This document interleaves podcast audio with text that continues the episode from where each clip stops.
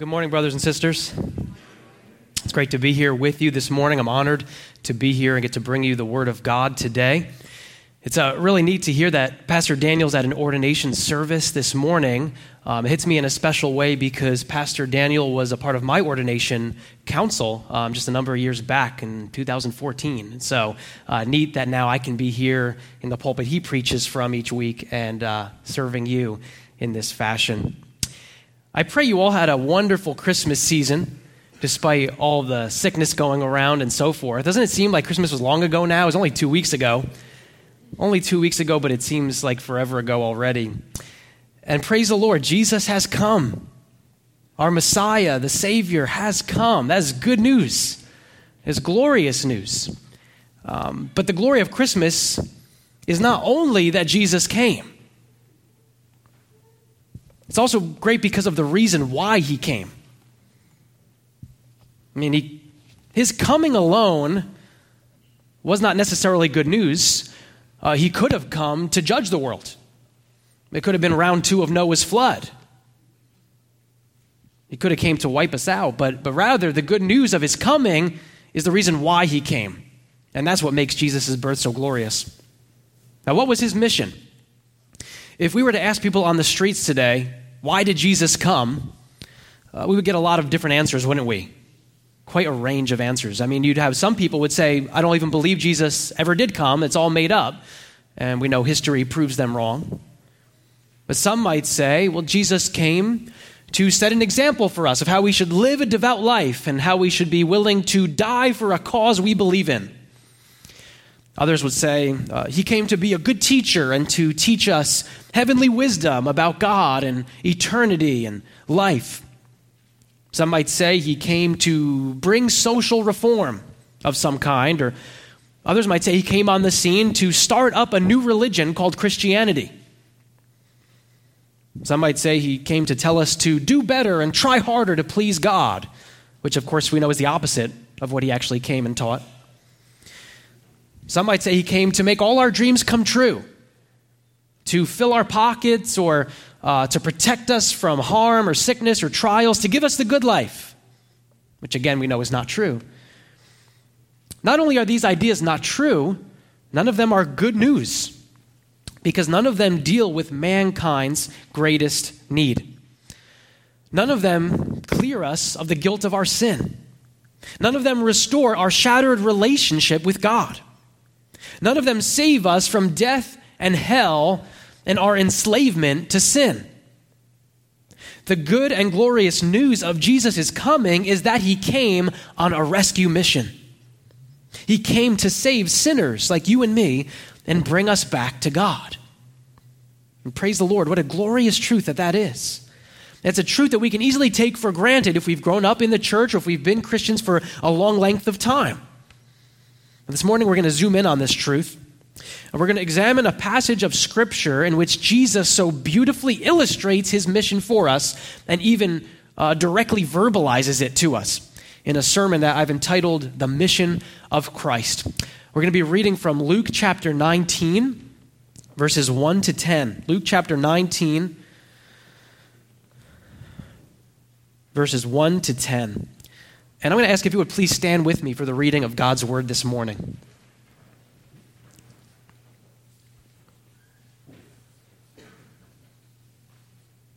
Luke 19, we read And Jesus entered and passed through Jericho.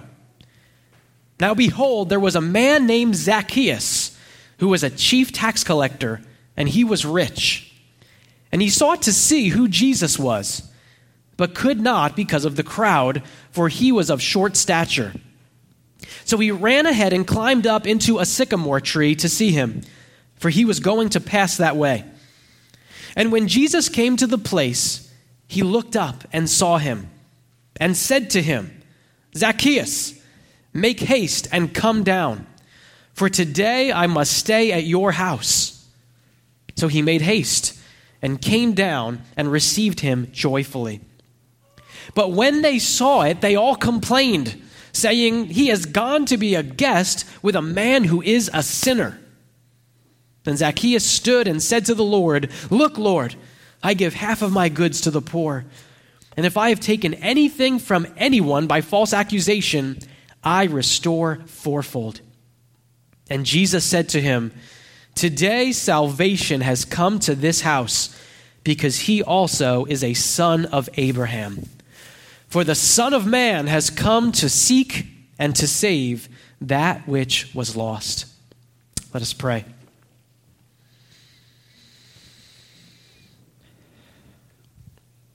Father in heaven,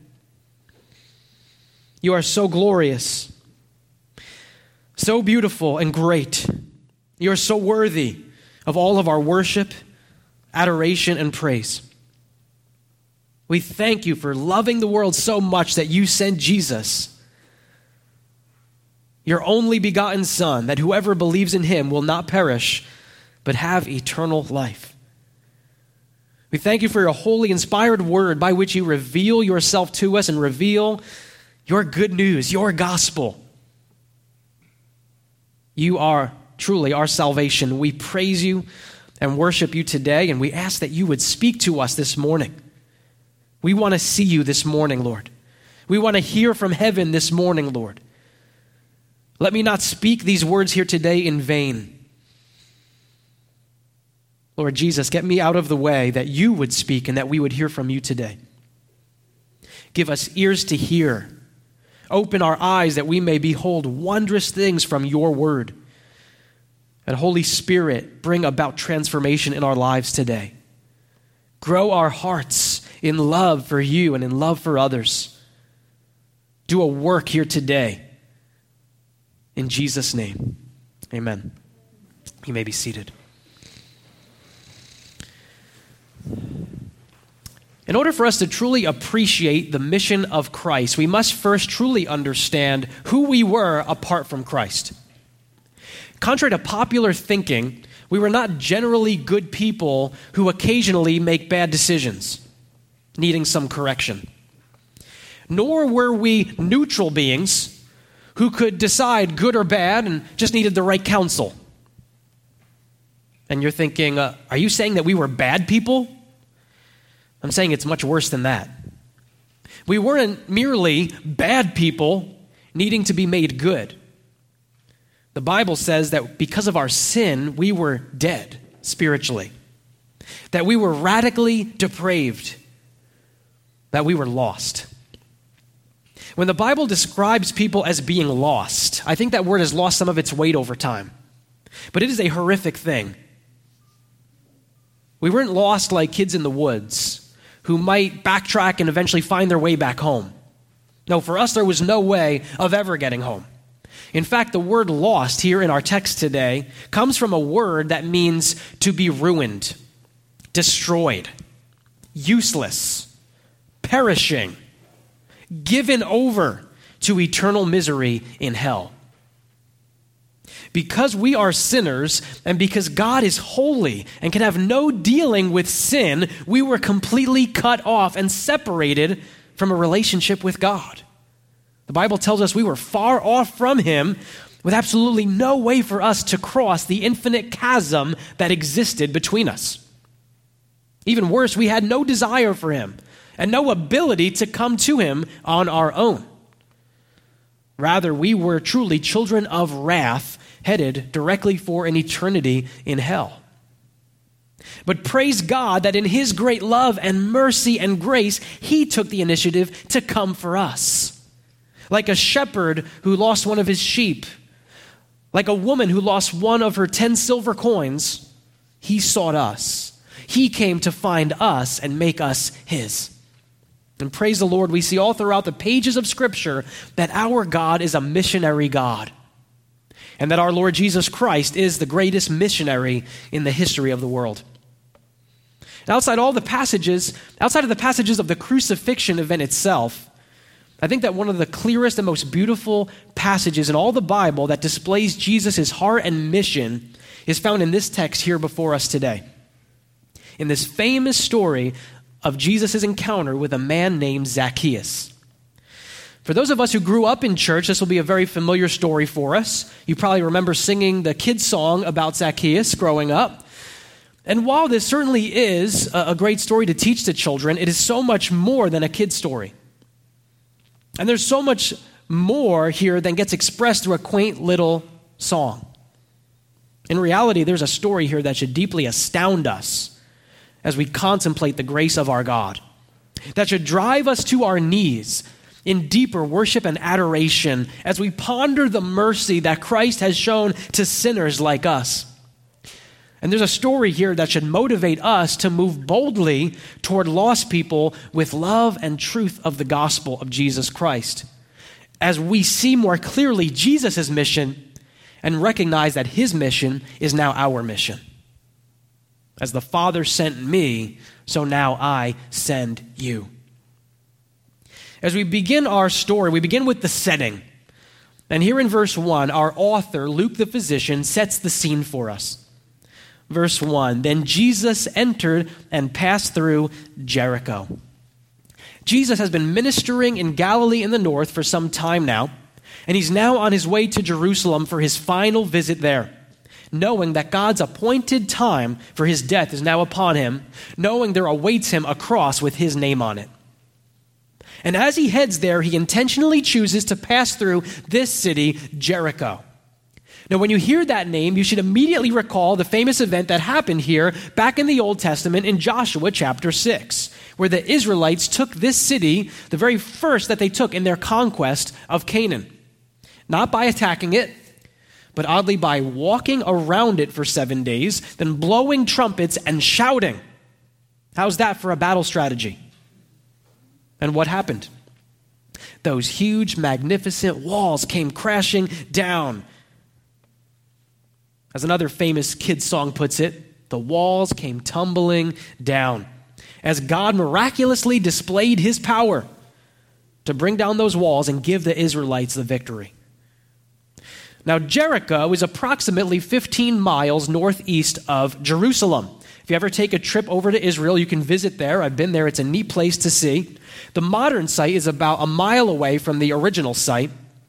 And in Jesus' day, Jericho was a very fruitful very fertile city. And still today, you can get delicious dates off the palm trees there. You, you, just can't get dates like that in New Jersey. It was also a very wealthy, very busy city because it was an international crossroads. It is where the main routes traveling north, south, east, and west intersected, kind of like a cross. And so it was a hotspot for commerce and for trade. And verse 3 informs us that there was a crowd of people here in Jericho undoubtedly a mix of those who were following Jesus and those who were awaiting Jesus as he comes into the city. Now, Jesus has spent the last two and a half years publicly ministering. He's been preaching. He's been performing all kinds of jaw dropping miracles and healings. He just recently raised Lazarus from the dead. So, Jesus is something of a celebrity in Israel now.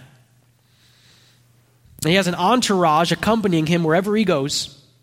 All the more right now with Passover coming up and all the Jews heading toward Jerusalem, their annual pilgrimage. And then you've got all these people in Jericho who hear that Jesus is coming, and they all go out to see him.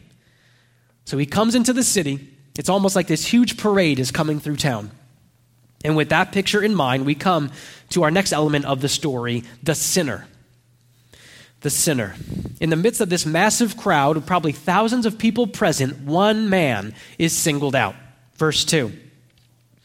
Now behold, there was a man named Zacchaeus who was a chief tax collector, and he was rich.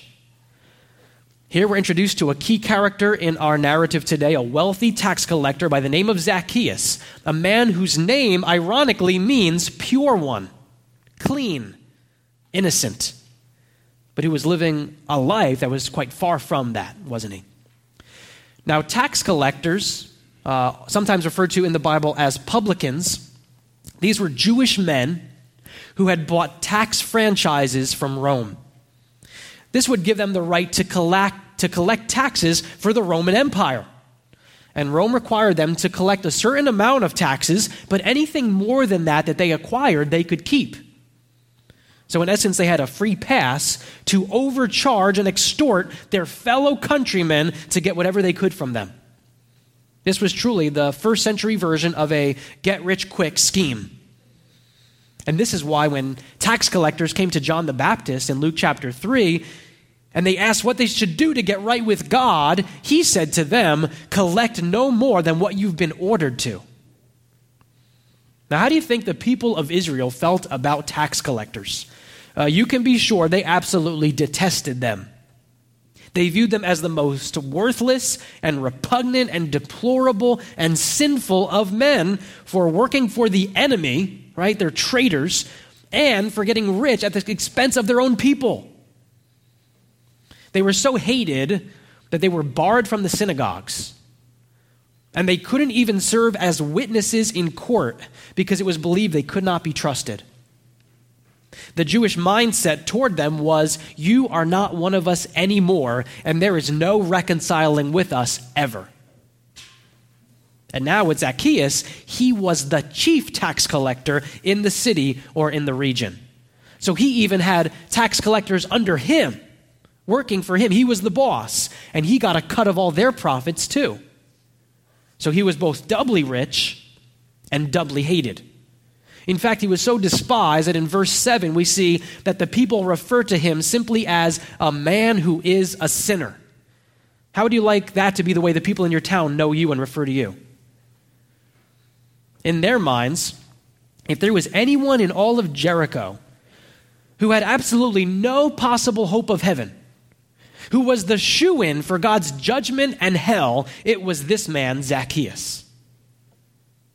In essence, this man was basically Ebenezer Scrooge in the flesh a lover of money, filled with insatiable greed, willing to sell his soul, willing to abandon his relationship with his fellow man, and even worse, with God himself, in order to grow a massive fortune. And yet, as we come to verse 3, we see Zacchaeus doing something pretty bizarre and quite out of character for him. Verse 3 says he sought to see who Jesus was. Now, like most of the people in his town, we might think, what is this godless man doing trying to see Jesus? We could picture him sitting at the table in his customs house, collecting and counting up all his money and just mocking Jesus. Yet, oddly enough, he seems to care that Jesus is coming. In fact, we see that he really genuinely wants to see him. Why? Luke doesn't tell us, so we're left to speculate. At the very least, Zacchaeus is curious to see this popular miracle worker that he's been hearing about. But what I think that Luke is telling us here, without actually telling us, is that God has already set his sights upon Zacchaeus that the Holy Spirit has already been at work in this man, stirring in him a yearning for Jesus and for that which Jesus alone has to offer. We know that no one seeks the true God independently and of their own accord. Paul makes that very clear in the book of Romans, chapter 3, which I believe you've been studying just recently. But here it seems that God has already been seeking him and the power of God is already moving in him, convicting him, and drawing him to Jesus. Maybe Zacchaeus has finally become sick of his life of lying and stealing and cheating. Maybe he's finally become fed up with hanging up with just the dregs and criminals of society as his friends. Maybe he's tired of being rejected and left out by his fellow Jews. Maybe the guilt of his sin before a holy God has finally become too much for him. Maybe he's seen the joy that those who know Jesus have. He realizes he doesn't have that. Maybe he's realizing that all of his wealth is not fulfilling him the way he expected it to, but actually leaving him feeling more empty. Maybe he desires a new life and a new start, and he's heard that that's possible in Jesus Christ. And maybe you can relate with this today. Maybe you too have been living a life of rejecting God and immersing yourself in sin and making a God out of money or something else, maybe your job or a person, a relationship, power, prestige, pleasure, possessions, whatever it might be. And maybe you're fed up with the life you've been living and you're full of regret over the choices that you've made. Maybe you're realizing that the promises of this world don't satisfy, but actually leave you feeling more empty. Maybe you're tired of the weight of your sin pressing down upon you and crushing you, or the fear of death looming over your head, knowing one day you will stand before God Almighty. know this as long as your heart is still beating and you're still breathing, it's not too late for you. Jesus can still give you a new start and a new life. Live for Him and for His glory. The fact that you're here at church today or listening to this sermon could be evidence that God is already at work in you, drawing you, stirring you, calling you. And like Zacchaeus, I would implore you to seek Jesus. The Word of God says, Seek the Lord while he may be found, call upon him while he is near. And Jesus himself cries out to you, saying, Come to me, all you who are weary and heavy laden, and I will give you rest. Zacchaeus here goes out to see who Jesus is as he's coming by. Now remember, there was no TV in these days, no smartphones, no social media. He probably doesn't even know what Jesus looked like. But as we continue into verse 3, Luke tells us that he could not see Jesus because of the crowd, for he was of short stature. You know, for some reason, I always felt like I could relate to this man, Zacchaeus. Just wasn't sure what it was. Uh, thankfully, I've never had someone write a song about me calling me a wee little man. I mean, can you imagine? I, I just picture Zacchaeus in heaven, like talking to an angel. Like, can we just get that line changed? I mean, the song doesn't even say anything about me being rich and wealthy. Can we put that in the song? Unlike Pastor Daniel, I know what it's like to have trouble seeing over a crowd. And I'm sure some of you here can relate as well. But you know, I have something in common with Zacchaeus that goes a lot further than being vertically challenged, and that's being spiritually challenged. And in fact, I think we all can relate with Zacchaeus in that way, can we not? Like him, we are all sinners in need of a Savior. And so we should all see ourselves in this story here today. Zacchaeus can't see over the crowd, but he's determined. So he gets resourceful. We read in verse 4 So he ran ahead and climbed up into a sycamore tree to see him, for he was going to pass that way. All right, picture this sight here. Here you've got this grown man, this rich man, this man known as a despicable sinner, and he's climbing up a tree to see Jesus. Climbing a tree was an undignified thing for a grown man to do. It was something that the boys would do. And maybe already a couple of boys had climbed up this tree. Maybe it gave him the idea, seeing them sitting there.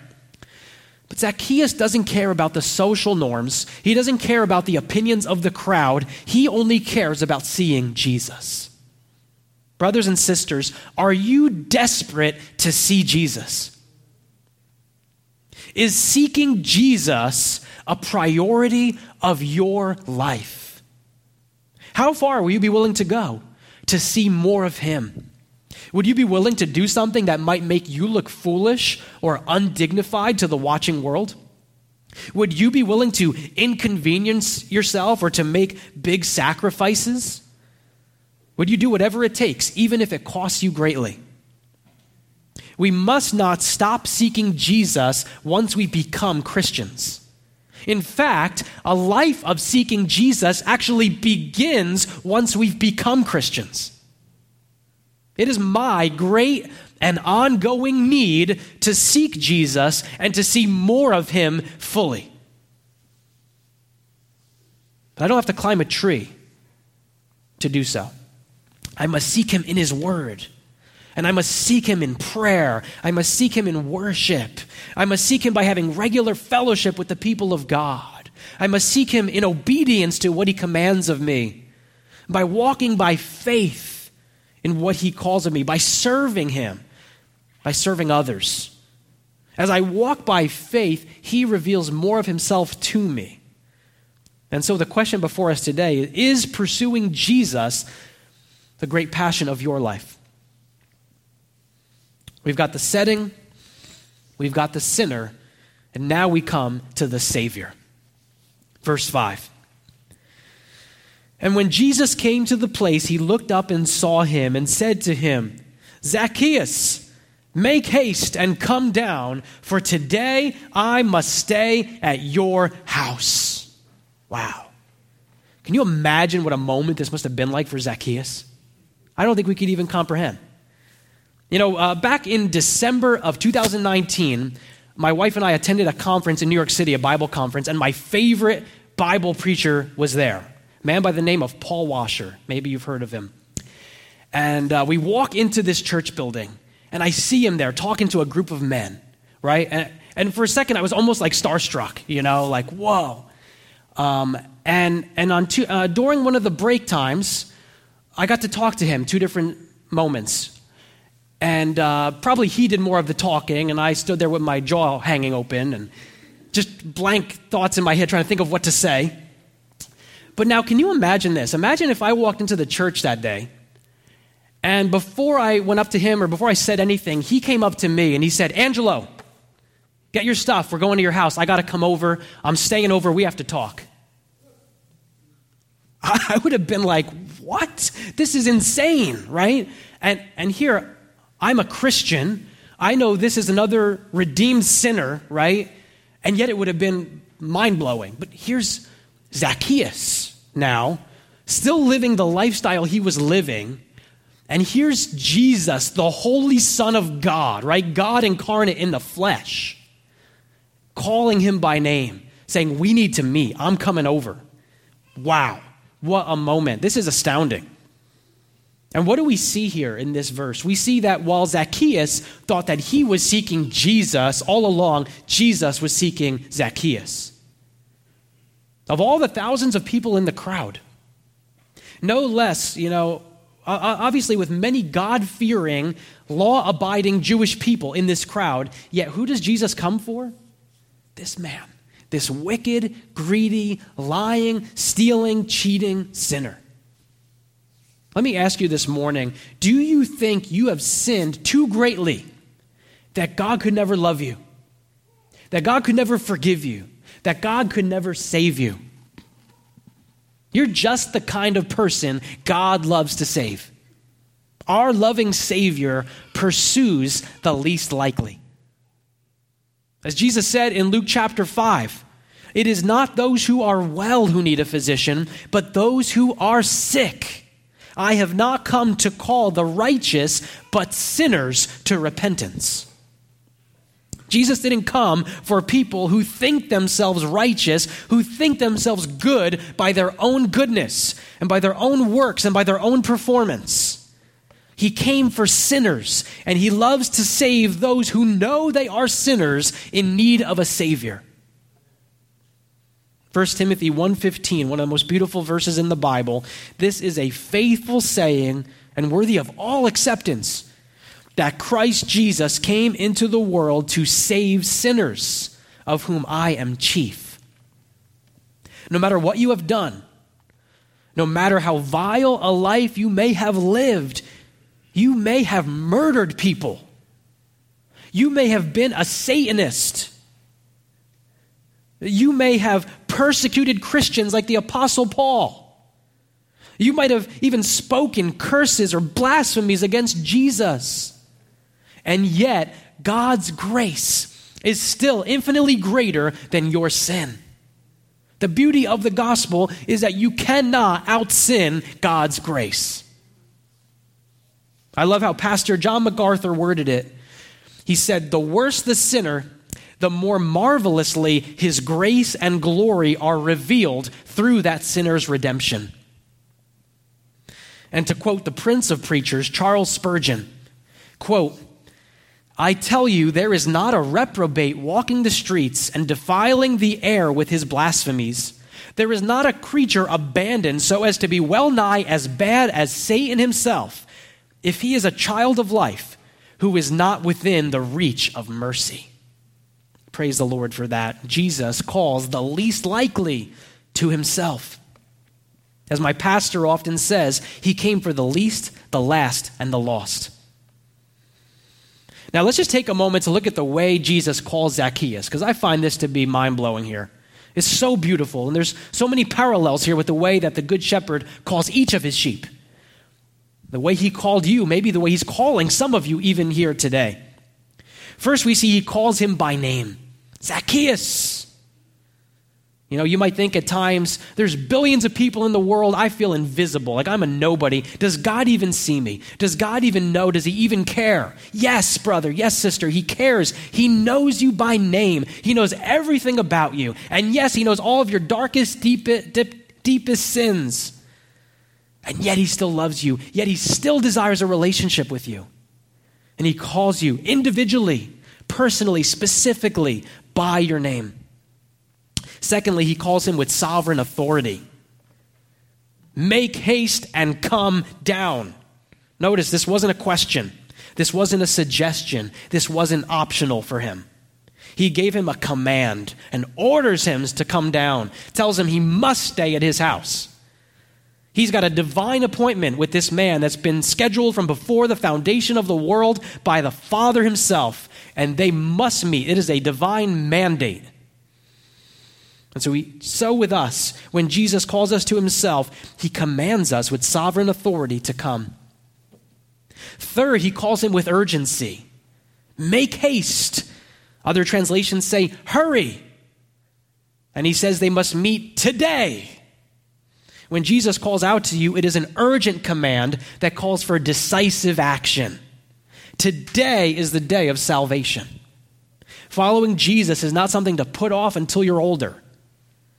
Tomorrow is not guaranteed to any of us. You must come to Him while you still have the opportunity to do so and before it is too late.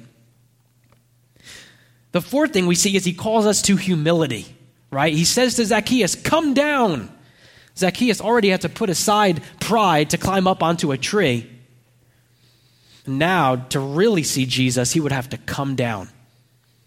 And if we're going to really see Jesus, we need to walk in humility. We need to posture ourselves below the Lord, below His word, not above it. We need to come down from our pride. Number five, His call is intimate, invasive, even intrusive. I must stay at your house. Jesus could have spoken with him right there on the street, couldn't he? Couldn't he just share the gospel with him right then and there? But instead, he insists that they go to his house. Like, likely a very dark place with a very dark history for Zacchaeus. And yet, Jesus steps into it. And not just a, for a quick conversation, but to stay the night and to have a meal with him, right? To have meaningful fellowship with this man, Zacchaeus. Listen, if we're going to come to Jesus for salvation, we cannot keep him at arm's length. We must let him into our very homes and I'm not talking about our physical houses, right? I'm talking about our hearts and our lives. We must receive him. He intends to come in and to dine with us and to abide with us. He wants to give us his full attention and to have loving fellowship with us. He doesn't come just to step in for a few moments and then leave. He comes to stay, to dwell in us by his very spirit. And he does not intend to remain a guest or a visitor. He expects us to hand him the keys and the deed and the title to the house and to acknowledge him as the new and rightful master of the house. Oh, how beautiful and how loving is our Lord when he calls out to a lost sinner to save them. And perhaps he's calling some of you here today. He's calling you by name. And he's seeking to come into your house today. Will you receive him? Will you welcome him in? And will you recognize him as Lord and Savior? As we come now to verse 6, we see Zacchaeus' response. And once again, he probably does something here that, that surprises even himself. Verse 6 So he made haste and came down and received him joyfully, gladly. Zacchaeus obeys gladly. He receives Jesus into his house. Again, the Spirit of God has been preparing Zacchaeus for this very moment and is powerfully moving in his heart, opening his eyes to see his need for Christ and to behold the beauty and the truth of Jesus Christ, drawing him to Jesus by his irresistible grace. So you've got the setting, you've got the sinner, we've got the Savior, and now we've got the self righteous in verse 7. Verse 7 But when they saw it, they all complained, saying, He has gone to be a guest with a man who is a sinner. Isn't this incredible? Here you've got this crowd who's been watching this whole thing unfold. And instead of them praising God and saying, wow, Jesus came for a lost sinner like Zacchaeus and he loves wicked people like us, no. All they could think is to scoff and grumble and complain. They're shocked, they're appalled, thinking, how can this holy man enter into the den of a thief? And they look down on him. They think he's now defiled himself. They're acting just like the Pharisees, aren't they? How often they indicted him and accused him and condescendingly labeled him a friend of tax collectors and sinners. But in actuality, that's what he was. That's what he is. And praise God for that. Jesus loves sinners. That's good news because that's all of us. Jesus loves sinners. And he's able to associate with sinners without at all condoning their sin, without at all minimizing the heinousness of their sin, without at all being influenced by and drawn into their sin. Instead, he frees sinners from their sin. He breaks their chains. He saves them from sin's penalty and its power in their lives. Yes, Jesus loves the sinner just the way they are, but he also loves them too much to let them stay the way they are. But these self righteous people, they had no love for sinners, no compassion, no heart, no care for outcasts and sinners like Zacchaeus. And even worse, they could not see their own sinfulness. They didn't realize that they too were sinners needing a Savior. They thought they were good. And in their blind pride and religiosity, they kept themselves cut off from God's saving grace. Let me ask you this morning are we more like the self righteous or are we more like the Savior? When we as Christians see people who are living lives immersed in sin, when we see people rejecting God, do we just scoff at them? Do we just reject them? Do we just look down on them? Turn a blind eye to them? Want nothing to do with them? Are there people you know who are such wicked and flagrant sinners that you don't even bother trying to share Jesus with them? You don't even bother trying to get to know them? You're like, it's not even worth it, it's just a lost cause? On the flip side, do you only tend to surround yourself with other Christians? Do you only spend time with other people who are like you? Do you only seem to care about people who live moral lives and who seem to have their lives all together? Then, in our own self righteousness, we are missing the very heart and mission of Christ. I know I'm often guilty of this myself. We must ask the Holy Spirit to open our eyes Give us hearts that are burdened for the lost. Because we ourselves were lost before Christ came for us. And having been rescued from the burning inferno, we're not to now go off on an island somewhere and live peaceful, relaxing, comfortable lives, indulging ourselves. No, we are now called to run back into the blaze to help others get rescued who are still stuck inside. God's been really convicting me on this topic lately because I'm very inclined to start up gospel conversations with people who seem approachable, with people who seem friendly, with people who seem like they'd be easy to talk to, with people I can easily relate to, that probably won't put me in any danger in any way. God's been putting it on my heart that I need to expand my horizons when it comes to evangelism. There's a man at, work, I work at a public school, and there's this man who's a custodian there, and he's got a very, very tough exterior, very hard, very rough, right? And, and every day he just seems miserable. Do you know people like that? Just miserable, just hates his job, just hates life. Everything is negative. He hardly wants to talk, right? He's not very approachable. And God has put him on my heart. This man needs Jesus. So I've been praying for him. I've been trying to create small talk with him, trying to look for ways to talk to him and point him to Jesus where I can, trying to find ways to bring our conversation to the gospel and share Christ. I believe God wants to save him. I believe he's the kind of person God loves to save. He's not the kind of person I love to go after. But I need to put myself aside. I need to let Jesus live his love for this man through me. God has me there. If I don't talk to him, if I say, forget it, this guy's just not a religious kind of guy, it, you know, church is just not his thing, the Bible's not his thing, then I'm missing and dismissing the very heart of Christ. And I'm failing to let Jesus live through me. Are there people in your lives? Are there people you're going to pass by this very week? And they look just too far gone, right? They'll never get saved. Are there people you know who maybe used to call themselves Christians, they've walked away, and you're like, oh, forget it, they're never coming back? God has you in their life to bring them the good news and to be praying for them. God has given us a ministry to set captives free. We think it's impossible. But what does Jesus tell us? What is impossible with man is possible with God. Who would have thought Zacchaeus would ever get saved? Nobody. If there's still air in their lungs, God can still do a miracle. God can have a Zacchaeus moment with them even today. Do we believe that? As a church of God, we need to stop living in fear and cowardice, and we need to stop writing people off. How easy it would have been to do that with this man here today in Zacchaeus. But we need to move toward people in love, boldness, and truth. Get ourselves out of the way, let Christ live his missional life through us. Amen. With that, we come to the next element of our story. And now we come to the salvation. The salvation. After verse 7, Luke fast forwards to Jesus and Zacchaeus in conversation in Zacchaeus' house. Perhaps they've been having a meal together.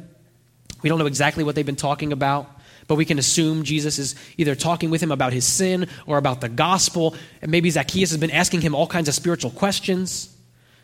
However, the conversation went, we see that Jesus has revealed himself to this man, Zacchaeus, just like he did to the woman at the well.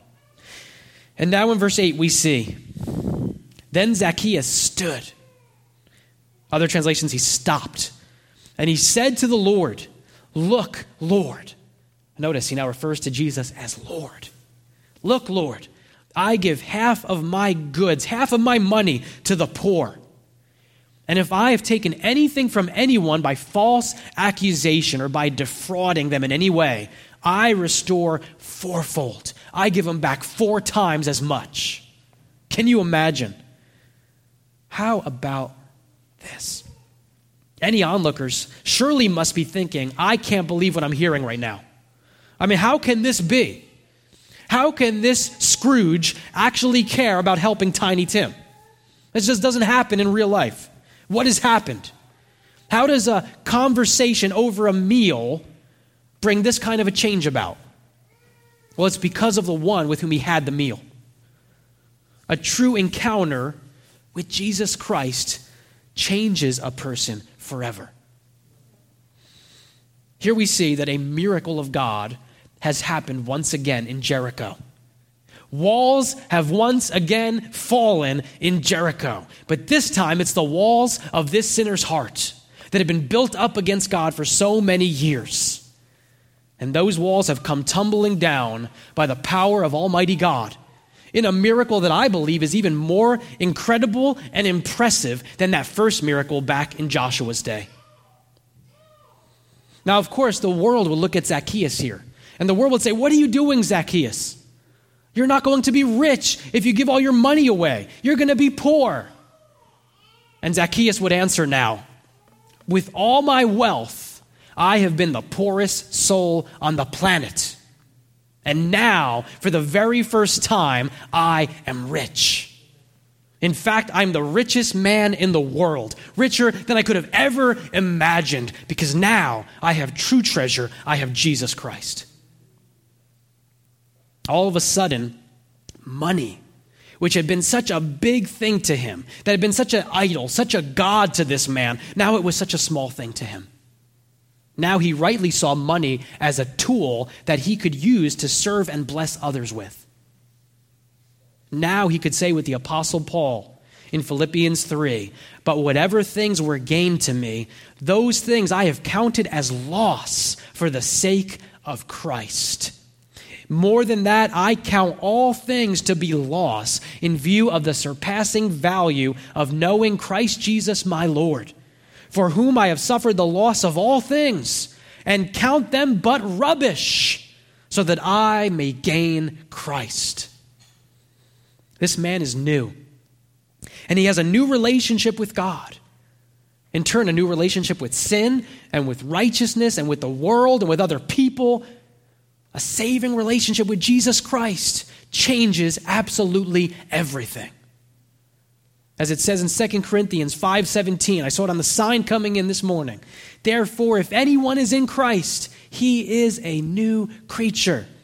The old things have passed away, and behold, new things have come. For the first time, Zacchaeus can actually relate with the meaning of his name pure, innocent, clean, because of his union with Jesus Christ. Brothers and sisters, Jesus did not come to make bad people good. He came to make dead people alive. He came to make lost people found. And when we truly encounter Jesus, we are never the same again. Verse 9, Jesus says to him, Today salvation has come to this house because he also is a son of Abraham. Now, is Jesus saying here that Zacchaeus is saved because he's going to be generous and he's going to give money away to the poor, because he's going to make restitution for all of his theft? No. We could do nothing to earn salvation. It's a gift of grace that we receive solely by faith. But he's saying that Zacchaeus here is giving evidence of salvation. He's bearing the fruit of genuine repentance and faith. If a person has truly been saved, it will be evidenced by a changed life. Real faith and real repentance produce joyful, eager obedience to God and selfless, sacrificial love for God and for others. Just think about this. When, when a person becomes a Christian, God, who did not live in them previously, now comes and lives in them by his Holy Spirit. How could there not be a massive change? You've probably heard this illustration before, something like it. But imagine I came here this morning. I said, you know, on my way here, I had to pull over on Route 9. I got out of my car, and as I did, I got hit by a Mack truck. And you'd stare at me like, what are you talking about? You're like, you must be lying because you don't look any different. If you got hit with a Mack truck, you would look different. And of course, the question to us is well, what's bigger, a truck or God? How can a person have an encounter with the living God and not be changed? And so, anyone who says they're a Christian, but their life looks no different at all, that's a cause for some weariness, isn't it? Verse 9, Jesus refers to Zacchaeus as a son of Abraham. Now, we'd say, well, hasn't he always been a son of Abraham? Right? In one sense, yes, he's always been an ethnic descendant of Abraham, he's always been ethnically Jewish. But all along, he was never a true son of Abraham. He was never a true Jew in the full spiritual sense. The Apostle Paul labors to make this point in the book of Galatians.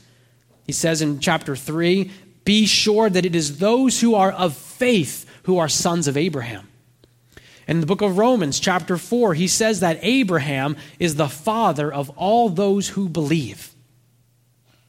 A true Jew is one not one who is simply Jewish outwardly by ethnic descent or by physical circumcision.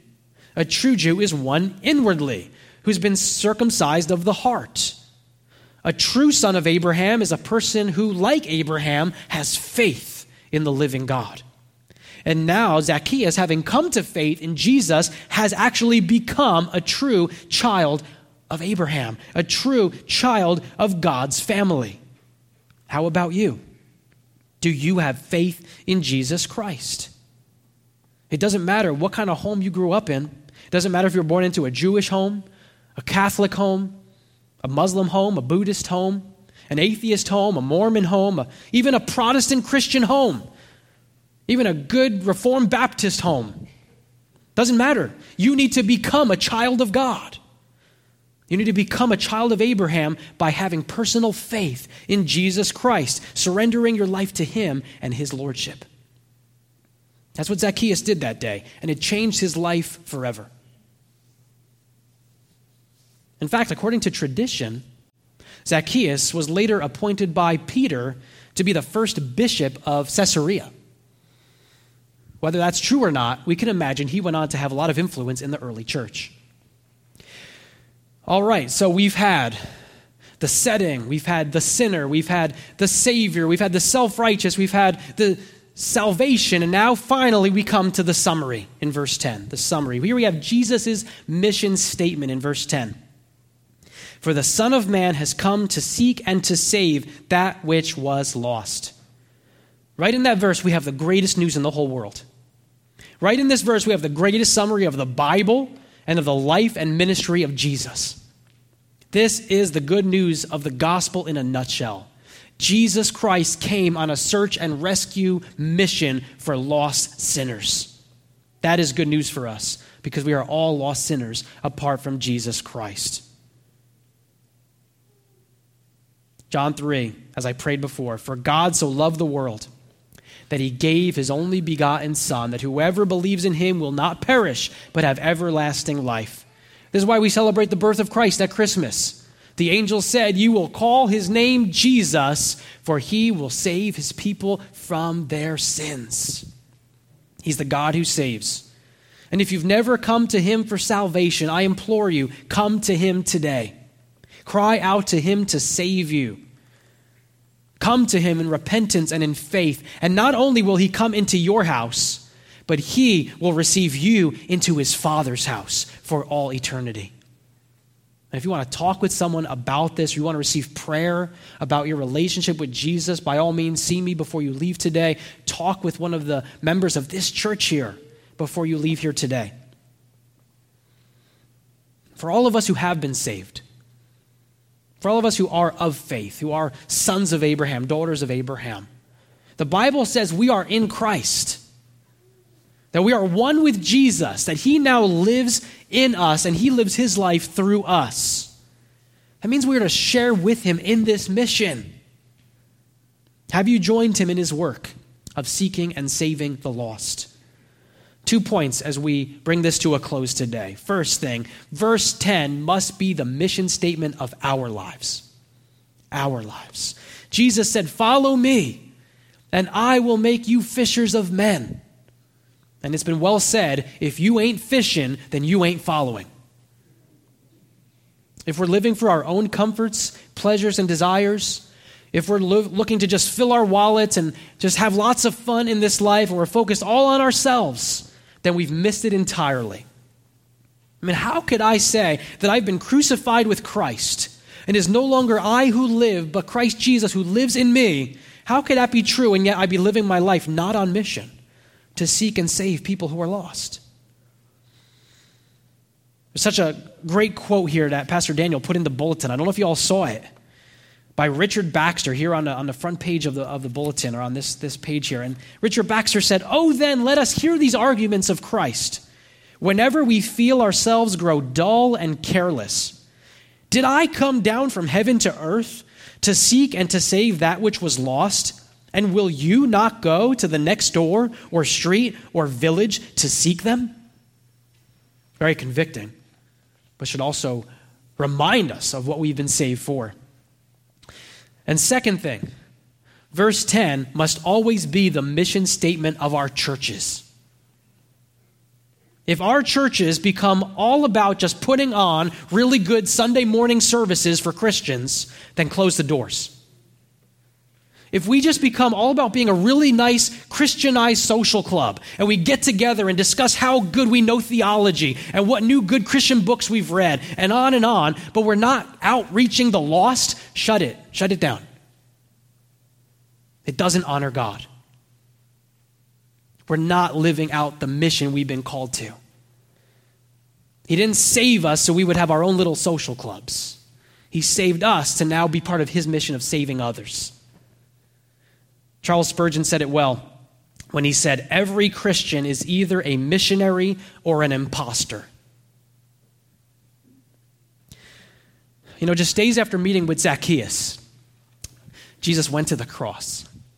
He would suffer that excruciating death most horrible death anyone's ever suffered and died. Why? Why did he do it? Because he loves us. Because he came to seek and to save the lost, and ultimately did that by taking our sin upon his innocent shoulders, dying our death in our place so that we could have life. He made the ultimate sacrifice. He paid the greatest price. He suffered the highest cost. And because of that, salvation is ours freely. But let me ask you now this morning what sacrifices are you willing to make? What costs are we willing to endure?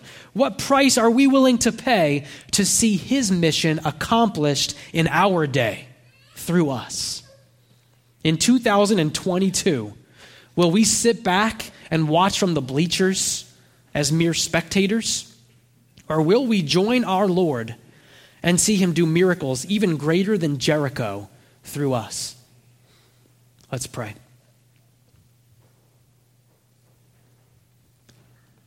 Father, we come before you. We confess to you.